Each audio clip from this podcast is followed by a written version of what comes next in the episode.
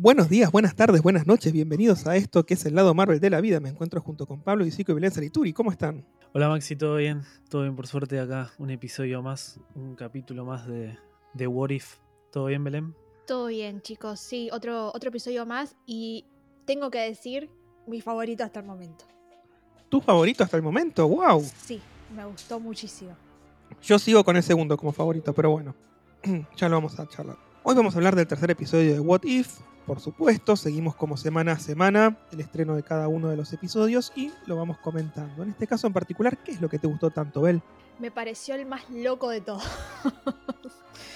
Eh, no, me pareció el más loco de todos en el sentido en el que pasó todo lo que uno no, espera quizás en una, película, en un cómic o en una serie sobre superhéroes, ¿no? O sea, que tus superhéroes se mueran así como si nada, eh, sorpresivamente y hasta en momentos bastante de, entre comillas, ponerle shock porque decís, ¿eh? ¿Cómo es que? ¿Ya está? ¿Ahí está? ¿Esto es todo? Era así de fácil. Era así de fácil, listo.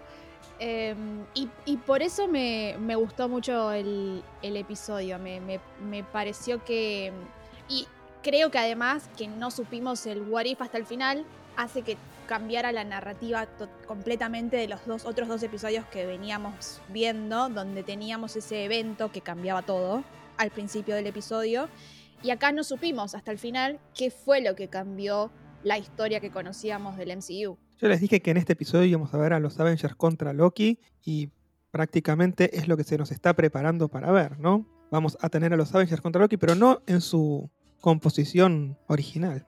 Claro, eh, composición MCU. Eh, se podría decir. Claro. Sí, sí, porque también eh, de, Loki anticipándose o aprovechando el, momento de que no están los Avengers para empezar su dominio del mundo, se podría decir. Claro, su glorioso propósito, eh, lo que él siempre quiso dentro del MCU hasta que cambió su corazoncito. y después encontró el amor propio. Bueno, y acá en este episodio vemos la primera conexión con otro episodio también, con este final eh, encontrando a la capitana. Marvel. Ah, ok.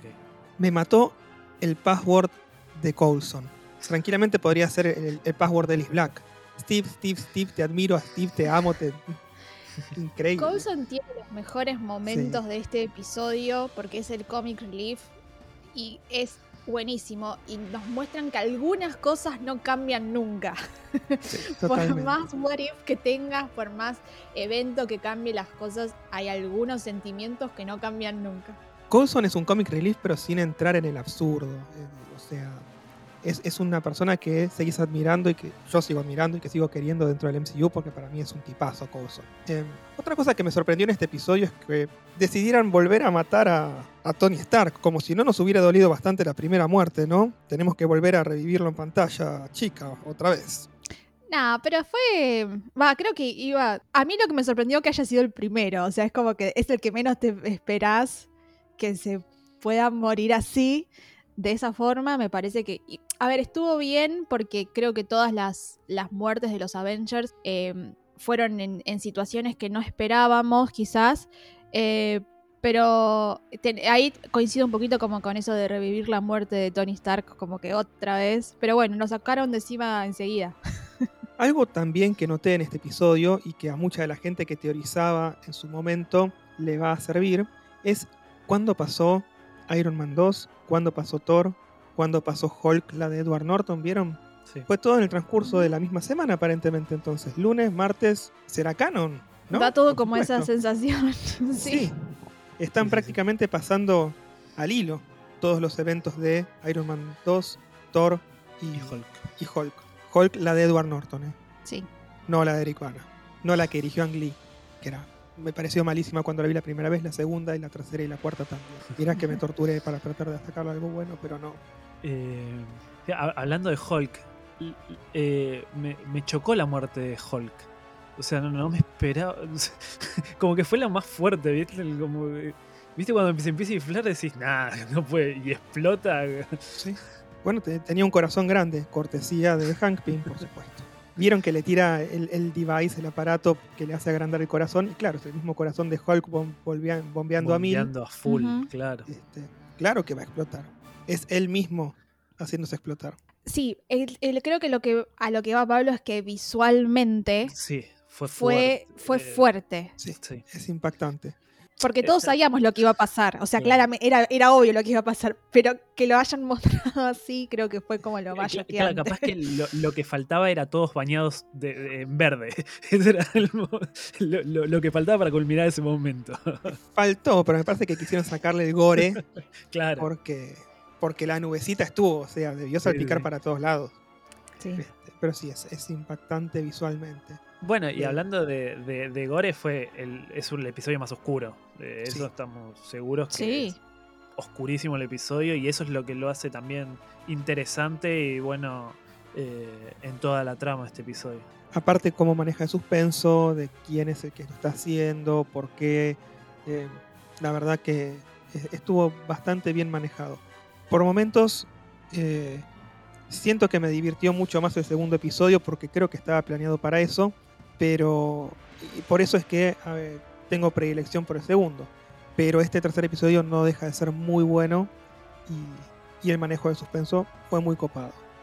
Sí, está bueno que haya una variedad, ¿no? En, cómo están narrando los episodios, como para que todos no sean exactamente iguales. Eh, y eso también creo que hace que la serie sea interesante, ¿no? Y que, que quieras ver el siguiente episodio, porque hasta ahora ninguno es igual al anterior. O sea, no, no repite la fórmula, digamos. Si bien hay, está este evento que hace que las cosas cambien, eh, en, en cuestión narrativa creo que los tres fueron bastante diferentes, con humor distinto. eh, así que me creo que, que está bueno esto de, de que todos los episodios tengan algo distinto.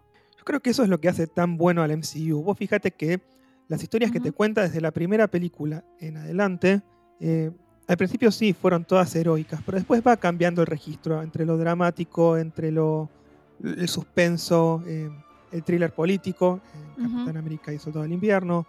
O sea, vas teniendo distintos géneros dentro de la misma saga, dentro de- de la misma historia que se va contando en conjunto del MCU, al punto que, que vamos a tener lo que nos prometen que va a ser una película de terror con Doctor Strange Into the Multiverse of Madness, dirigida por uno de los maestros del terror, Sam Raimi. O sea, eh, que estén haciendo eso con las películas, con las series, e inclusive dentro de las mismas series, como en este What If, que van contando episodios que aparentemente hasta el momento se van viendo como unitarios, pero que van a terminar convergiendo con distintos géneros y subgéneros dentro de la misma serie. Para mí eso es espectacular. Y para mí este es el momento en el que Martin Scorsese tiene que salir a pedir perdón. Para mí. Porque le están demostrando que no hay nada predecible y que esto no es una mera montaña rusa. Sí, se empezó planteando como un universo de superhéroes para los fanáticos de los superhéroes, pero los terminó enganchando en algo mucho más complejo y que se está empezando a ver mucho más evidentemente en esta cuarta fase. Ojo, lo amo a Marty, ¿eh? lo amo a Marty, pero bueno, quiero que pida disculpas porque esto estuvo mal. E- Es una cuarta fase variada eh, y vamos a ver muchas cosas. eh, y, y está bueno empezar a jugar con esas cosas y, estos rumbos que vos estás nombrando.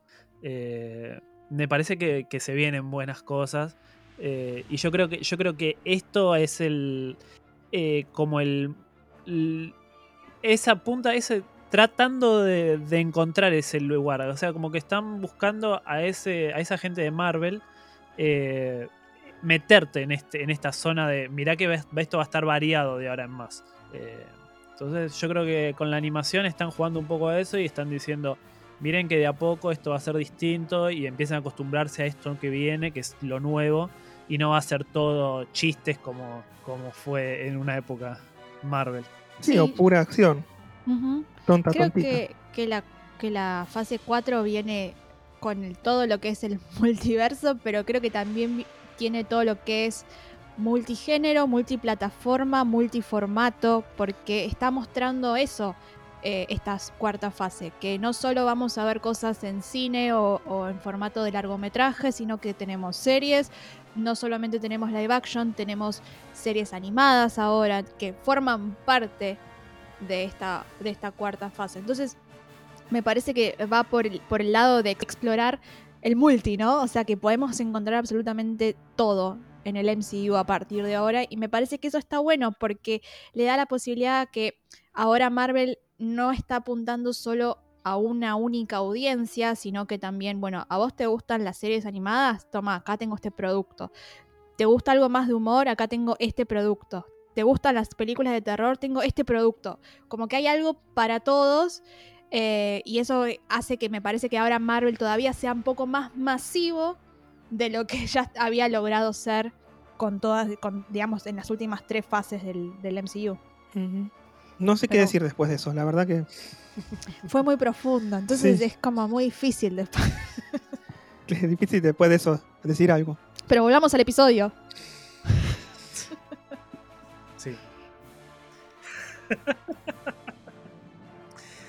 Eh, bueno, podemos hablar de Han Ping, que lo nombramos y es como el antagonista y, el, el, what if de este episodio, que no, nos enteramos hasta el final del episodio. Eh, bueno, cuando, cuando Scarlett dice. Bueno, Scarlett, le mandé Scarlett y no es Scarlett. No, no, ya no, ya no. She's dead. dije, dije Scarlett y dije, no, claro, ni siquiera puso la voz para. Para. She's dead to Chapek. Romanov. Eh, bueno, cuando, cuando dice Hope, es por Hope. ¿Qué, ¿Qué? ¿Por qué Hope? Claro, en inglés es It's for Hope, It's all for Hope. O sea, es, por la esperanza. Se traduce como esperanza. Y vos, nada. Claro, bueno, en, español dice es por Hope, ¿viste? Claro. Eh, y en los subtítulos Hope está con, con mayúsculas, así que era obvio. como que no, no estaba. como que no, no, había mucho secreto. O sea, lo tenés que ver sola, con audio nada más. Para... se imagina que es por esperanza. claro. Eh, bueno, pero ahí, decís, ¿por qué por Hope? ¿Viste? Y ahí te encontrás con este Humping en versión malvado. Con, el, con el traje de coso de. De Yellow Jacket. De Yellow Jacket, claro. El, Yellow Jacket de, de Humping. Eh, y, y esa, esa cara todo de, malvado, con los ojos eh, cansados, con ganas de, de, matar, de asesinar a todos, porque Shield tiene la culpa. Y ganas de arruinarle la vida a Nick Fury, porque él quería destruir su proyecto y después a él. Esa era la idea de Pym. No le importa quién achuraba en el camino, ¿no? Sí. Este, el tema es cómo, claro, la muerte de una persona puede cambiar todo, absolutamente todo. Y, bueno, y si, nos posicionamos ahora en el tiempo, ya un, poco como que se mezclan las cosas porque estamos están comentando que Hope ya estaba trabajando para Shield eh, cuando en realidad el MCU en esa época creo que todavía no estaba o no sabemos si estaba trabajando para Shield. No, son outsiders supuestamente. A mí me suena que acá el, el what if del episodio es que hubiese sucedido si Hope hubiese sido reclutada, quizás como fue Natalia, y hubiese aceptado esta misión donde terminó muriendo. Vos sabés que una cosa de Hope es que mm, la mataron en, la misión de Odessa, que es en donde le había pegado un tiro a, Black Widow, el soldado del invierno. O sea que en vez de mandar a Black Widow, que esa es una referencia de, de Soldado del Invierno, Capitán América Soldado del Invierno, la mandaron a la pobre Hope y no, no tuvo la misma, no fue tan pilla como, como Scarlett. Nada, eso es lo que cambió, una decisión de Nick Fury en este caso, ¿no? Claro, eh, yo, yo lo, tomé por, por ese lado, como que eh, es un what if raro, pasan muchos what if. Y como que también se multiplica el odio de, de Pym hacia Shield. Ya les tenía bronca porque le quisieron chorear el diseño. Claro. Y, también, eh, bueno, lindo pero raro lo de usar el Yellow Jacket, como usar su propio antagonista, pues estaría eh, usando el mismo su traje antagonista. Eso es lo que. Claro, el traje de villano. Claro. Eh, eh, se convierte en villano por, por uno digo, bueno, está bien, sí. Podría ser Ant-Man malo también, ¿no? Pero lo, lo quisieron así. Otra cosa que tenemos ganas de destacar en este episodio que me había olvidado es que volvió Betty Ross. No volvió Liv Tyler, pero volvió Betty Ross. O sea que no están dejando tirada Hulk como la venían dejando tirada hasta ahora. Sí, estuvo buena esa inclusión de, de, de Hulk, incluso en toda la escena que es, o sea, prácticamente igual a, a lo que se vio en, en- en la, en la película de Hulk con Edward Norton. O sea, visualmente se veía todo muy parecido. Sí. Este, la misma secuencia en la que los tanques lo tienen ahí Claro. Sí, sí. pinned, agarrado. Em, así que me, me gusta eso y me gustaría que, como dijimos en ocasiones pasadas, retomen a Hulk como personaje individual y le den su película en solitario o con algún compañero que lo acompañe, como acompañó él a Thor en Ragnarok. Sí.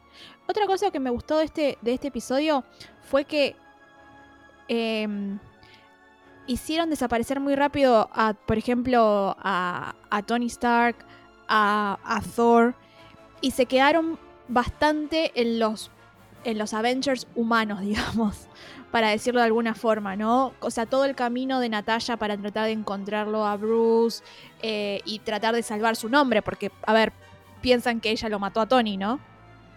Entonces me estuvo bueno eso de que, bueno, a ver, los más fuertes son los que primero se fueron. Me pareció, me pareció interesante en el episodio. eh, y me pareció muy gracioso toda la secuencia en la que llega Thor a la Tierra y, y Coulson se lo está describiendo a Fury. Me pareció que, no sé, en inglés por lo menos era, fue muy, muy gracioso. Eh, eh, y la verdad es que, que estuvo, estuvo bueno porque era, era una secuencia bastante oscura, ¿no? Eh, visualmente. eh, porque Thor llegaba y los iba bajando a todos los de Shield así uno por uno. Y de repente lo tenías ahí a Coulson describiéndoselo a, a Fury hablando del pelo y que era muy lindo. Y me, pare- me pareció como que está bueno para contrarrestar en este episodio, como decías vos, Pablo, que es tan oscuro por todo lo que pasa y cómo pasan las cosas. eh, estos, estos así como mechaditos de, de comedia están buenos como para cortar un poco. Bueno, claro, y. Y, y ahora, ahora que, que nombras esto de, de la escena del, del martillo de, de Sí. Thor, y que recién hace un rato nombramos la, la escena de, de Banner y los, eh, los tanques, eh, también está la escena de Tony en la dona. Sí. Entonces es como decimos siempre del hecho de que te van mucho a las películas, o sea, como que te están todo el tiempo eh, tratando de, de volver eh, a recordarte cosas de la película, más allá de que cambian después un montón de cosas, como que eh, te, te hacen recordar a las películas, decís, ah, me acuerdo de esto, me acuerdo de esto, como que Sí. hay muchas referencias a, a películas y eso está bueno también. Sí, era lo que hablábamos en el, en el episodio anterior, de que esta serie está hecha para los que siguen el MCU. Quizás no para los que siguen los cómics, pero sí para los que ven las películas. Porque, como decías recién, Pablo, todas las referencias tienen que ver con escenas icónicas también de, de las películas, ¿no? Eh, entonces, está bueno traer esos momentos y, y, bueno, ver cómo los capitalizamos y los aprovechamos al máximo en esta serie. Exactamente, es como volver un poco a los inicios también de, de Marvel. Y, eh, y eso está lindo también. Y algo que no todavía no charlamos y es el tema, bueno, que lo venimos mencionando en todos los episodios, es qué actores vuelven a poner sus voces en los personajes. Y el, el personaje que para mí es el que más tiempo está, va, junto con Nick Fury, ¿no? Que está en pantalla, es el de Natalia. Y bueno, Scarlett Johansson no volvió para, para poner la voz eh, a, a Romanoff. Pero me, me gusta la voz de Lake Bell para, para Natalia. Creo que, que está dentro del rango de lo que es este, Scarlett Johansson y va bien con el personaje. Sí, aparte, a ver, la voz que es característica, pero característica mal, y que si la cambias quedaría muy mal, es la de Samuel Jackson. Sí, Eh, y esa la mantuvieron. sí. Trajeron a personajes menores, como a Lady Sif, que por unas líneas fue Jamie Alexander. Sí. Eh, volvió, bueno, por supuesto, volvió Coulson. Eh, Tom Hiddleston. y tu- tuvieron a, a Frank Grillo, que era Crossbones. Bueno, en- en este momento todavía no era Crossbones, No, era era todavía, sí. un agente de Shield barra Hydra. Eh, bueno, Mark Ruffalo también. sí. Y por supuesto que también Ricitos de Oro, ¿no? Chris Hemsworth, ¿o no? No. Chris Hemsworth, ¿no? no habla Thor. Claro, En eso el estaba pensando. episodio. ¿Tiene línea? No, no habla. No, no, Creo No, que no no, habla. tiene ninguna línea. no, no tiene, ni- no, no tiene ninguna línea. Eh, no, es- son ellos nada más los que, vol- los que volvieron. Bueno, Para este episodio. episodio. Claro. Y obviamente Michael Douglas. Sí. Que en los títulos iniciales no está. Que está o sea, eso está bueno. Porque no te No spoilean te spoilea. nada. Sí. Mira, un gran Este- detalle. No, no lo había percatado. Igual no se asusten porque Chris Hemsworth sí volvió para What If. Para otro episodio. Claro, no es que no va a aparecer. Es una de las voces que vuelve. Pero, Eh, y. Pará, ¿y Robert Downey Jr.? Porque es- no fue él en este episodio. ¿Va a volver? O sea, ¿tiene algún episodio él? O sea, en este episodio no, seguro. Em, pero pero no, no va a volver. Para no creo, no. No, yo tenía entendido que no, no lo habían llamado.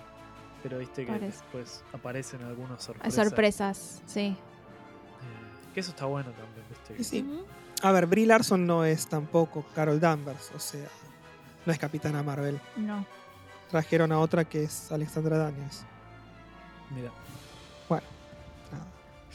Este, y en vez de traer a Robert Downey para ponerlo de Iron Man, trajeron uno que se llama Mick Wingert. Que no lo conozco, no. Eh, fue la, es que es la voz de Tony Stark que en, en otros en otras cosas. Series No sé si videojuegos o Ah. series otras series animadas, una cosa así como que es un chabón que ya venía haciendo algo en esa línea, ¿no? Capaz para algunos le es familiar esa voz. Y, y yéndonos un poco también para el lado de la, animación. eh, en este episodio hubo momentos que no me terminó de convencer la animación en particular. Eh, como que mm, la sentí rara por momentos. No sé si. Creo que más los momentos de, de Hulk con, con Romanoff, eh, como que no, no me terminaba de convencer. No sé si el Hulk, no se lo notaba raro a Hulk. La expresión de, de Hulk, eh, capaz, pensándolo, ¿no? Eh, lo veía muy Mark Ruffalo. Y en ese momento ese Hulk no era tan Mark Ruffalo. No sé si. bueno, no, era, era nada, era- no, era claro. más Edward Norton. Eh, que Mark entonces Ruffalo, como sí. que lo, lo sentí raro. al- al Vos, de- decís la, o sea, como la ilustración. La ilustra- claro, sí, sí, sí. Yo para mí era un híbrido entre híbrido, Mark ¿no? Ruffalo y Edward Norton. Yo lo, yo lo vi algo, yo vi algo así, o sea, no le veía yo nada de noté, ninguno de los dos, claro, pero lo miraba y los veía a los raro. dos. Por eso lo noté raro, ¿viste? Y eso no me terminó de convencer de- del Hulk. Eh, y más que terminó siendo el hombre malvadisco, prácticamente verde. Sí. Sí. Sí, igual, por ejemplo, Natalia no, para mí no se parece a Scarlett Johansson. No, o no se sea, no parece. tiene nada. Y los otros personajes sí. O sea, es raro también eso. Como que en algunos eligieron tomar, eh, digamos, rasgos de los actores que pusieron su voz y para otros no. No, no, no, no terminé de analizar si tiene algún rasgo de la actriz que le puso la voz. La verdad que ahora no me decir. suena, Claro. pero mm, puede ser a lo mejor. Sí, podría ser.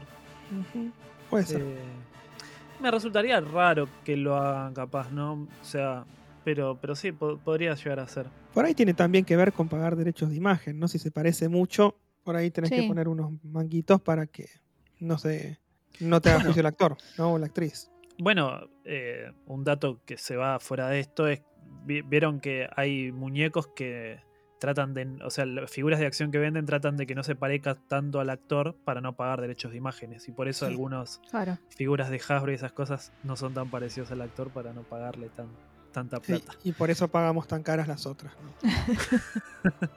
claro. Digamos todo. Exactamente. Este, A mí una escena que me gustó visualmente es la del Watcher de fondo Sí. en el cielo mientras Coulson va manejando. Me pareció que estuvo espectacular. sí. Estuvo buenísimo. Mirándolo todo. Mirándolo todo, claro. Pero creo que siempre tenemos una escena así de- del Watcher. A veces en el episodio o a veces en los créditos, cuando muestran los paisajes, siempre aparece un Watcher eh, en un paisaje, si, si te lo pones a ver. Estoy, eh, Ah. estoy seguro de haberlo visto antes, en otros episodios. Yo me lo imagino verlo en Crónica, el Watcher, único testigo. Eh, pero, pero sí está bueno ese, ese detalle de, de meterlo eh, para mostrarte que está ahí mirando todo. Eh, y, y bueno, y ya hablando también de, de escenas que me gustó, eh, este esta pelea de, de Nick Fury con, con Han Ping, en donde vemos un Nick Fury con muchos reflejos y saltando a lo, a lo Yoda en episodio 2. con cosas que nunca vimos también. es como el momento ese de, ah, podía hacer esto. Estuvo, estuvo bueno, es, es otro Nick Fury, es más tirando a un Nick Fury de los cómics y, y no tanto al Nick Fury que vimos en el MCU, que es, es más dar órdenes, me parece, ¿no? Igual no era un Nick Fury, o sea, el, el Nick Fury que hacía todo eso no era una proyección de Loki. En, en realidad sí, termina, termina siendo Loki. Pero bueno, en ese momento al principio te lo, te- como que lo, lo ves y decís, apa, ¿qué, ¿qué pasó con este Nick Fury? Creo que llevándolo un poco a la idea del cómic original de, de Nick Fury como superhéroe, se podría decir también. Claro. Sí, la faceta Eh, superhéroe de él. Claro. Porque justamente dicen, se murieron todos los Avengers. No, mira, queda uno, le dice Coulson. Siempre grande de corazón, Coulson. queda uno, queda vos. Por eso, es- es- fue, un, fue un lindo momento. Eh, después sí, vemos que, que en realidad era una proyección de, de Loki. Y no sé hasta qué punto era Loki peleando también, ¿no? Porque si no, ¿cómo Ujú. lo paraba a, a Han Ping? Sí, sí. Claro. Pero, pero bueno, fue un lindo momento. Sí. Vos sabés que lo de Hank Pym metiéndose adentro de Hulk fue más o menos el chiste que decían todos. No se le metió por donde decían que se le iba a meter a Thanos, pero, pero fue algo medio similar, ¿no? Claro. A lo que esperábamos que le hiciera Ant-Man a Thanos. Con lo que fantasea mucha gente. Sí, fue. Eh, Me, me gustó cómo mostraron todas esas partes de, de cómo Han Ping fue matando uno por uno. Sí, Y la también. gran cómo- revelación. Claro, eh, cómo matar a los Avengers tan fácil. O sea, es como la semana pasada decíamos con la orden oscura de cómo matarlos tan rápido. Bueno, en este caso, cómo matarlos a los, Adven- a los Avengers así rápido. Se bancaron todas y, y un viejito los hizo percha.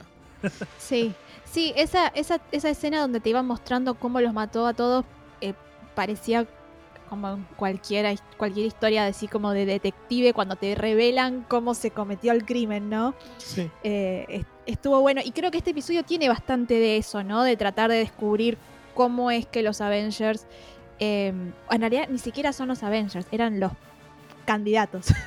claro. Los héroes. Eh, los, los posibles héroes, eh, cómo fueron, digamos, cómo fueron asesinados. Y, y sí, bueno, está bueno esto que te muestren de que al final había alguien que siempre podía matar a otro, ¿no? O sea, como, y de forma muy fácil, y tuvimos que esperar un montón de películas para que algo suceda. Entonces creo que está bueno también porque eso hace un poco, no, no burla, eh, pero medio como que pone en juego, ¿no? Eso de que a veces los superhéroes son difíciles de matar, pero en realidad viene uno más chiquito con un poco más de poder, se te mete por cualquier lado y te hace explotar.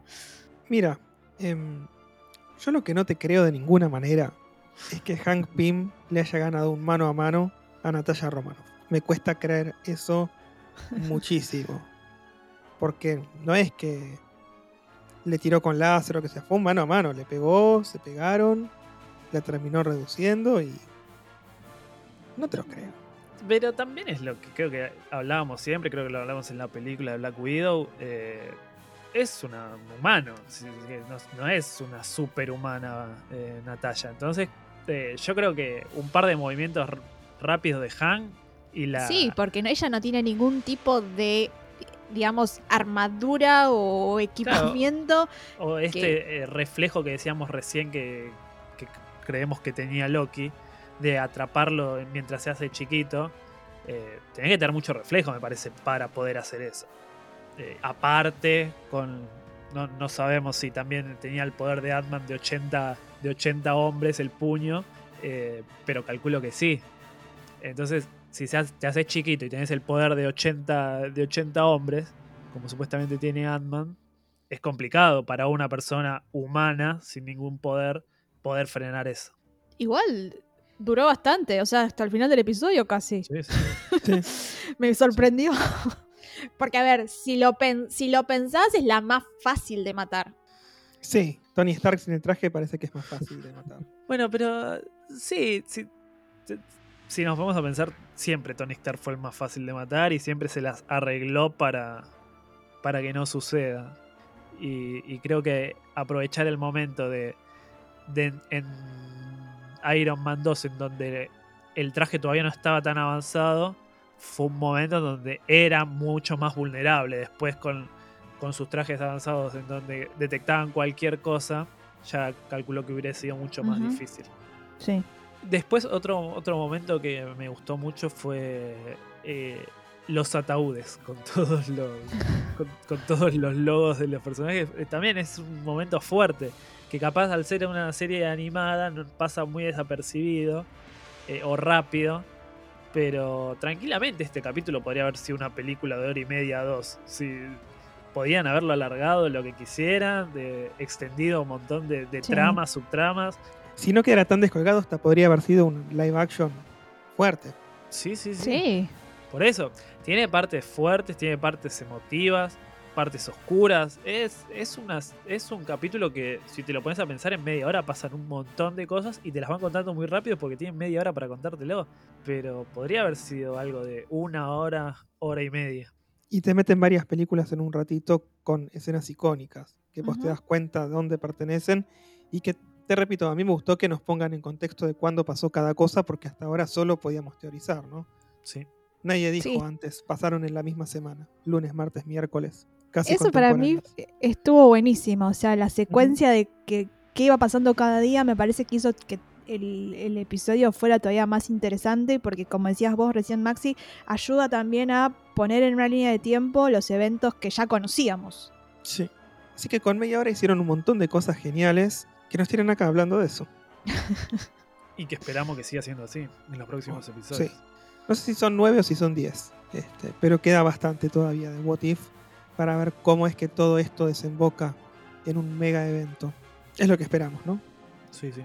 Sí, sí, y creo que todo. Y falta esa, digamos, esa participación un poco más activa del Watcher, que me parece que esto de estar mirando en algún momento se va a cortar.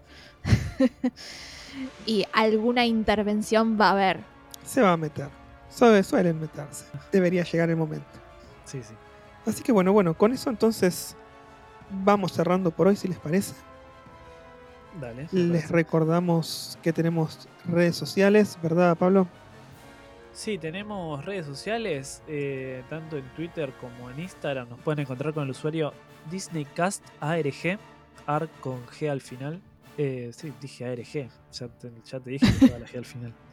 Eh, nos encuentran tanto en Twitter como en Instagram y ahí eh, subimos todas las novedades, hablamos, charlamos, cualquier cosa que, que quieran. Y también tenemos los días viernes un newsletter, ¿verdad, Bel? Sí, todos los días viernes pueden recibir Carrusel de Noticias, que es nuestro newsletter semanal, en el que les contamos todas las noticias de la última semana de Disney, de Marvel, Star Wars, Pixar, bueno, todo lo que esté bajo el paraguas de Disney. Y si todavía no se suscribieron, pueden hacerlo haciendo clic en el link que tenemos tanto en Instagram como en Twitter, como les contaba recién Pablo. Hacen clic ahí, van al, al link para suscribirse al newsletter y listo. Así que finalmente con eso entonces cerramos por hoy. Mi nombre es Maxi Bessi. Yo soy Pablo Isico. Y yo soy Belén Salituri. Esto fue el lado Marvel de la vida. Nos reencontramos la próxima semana.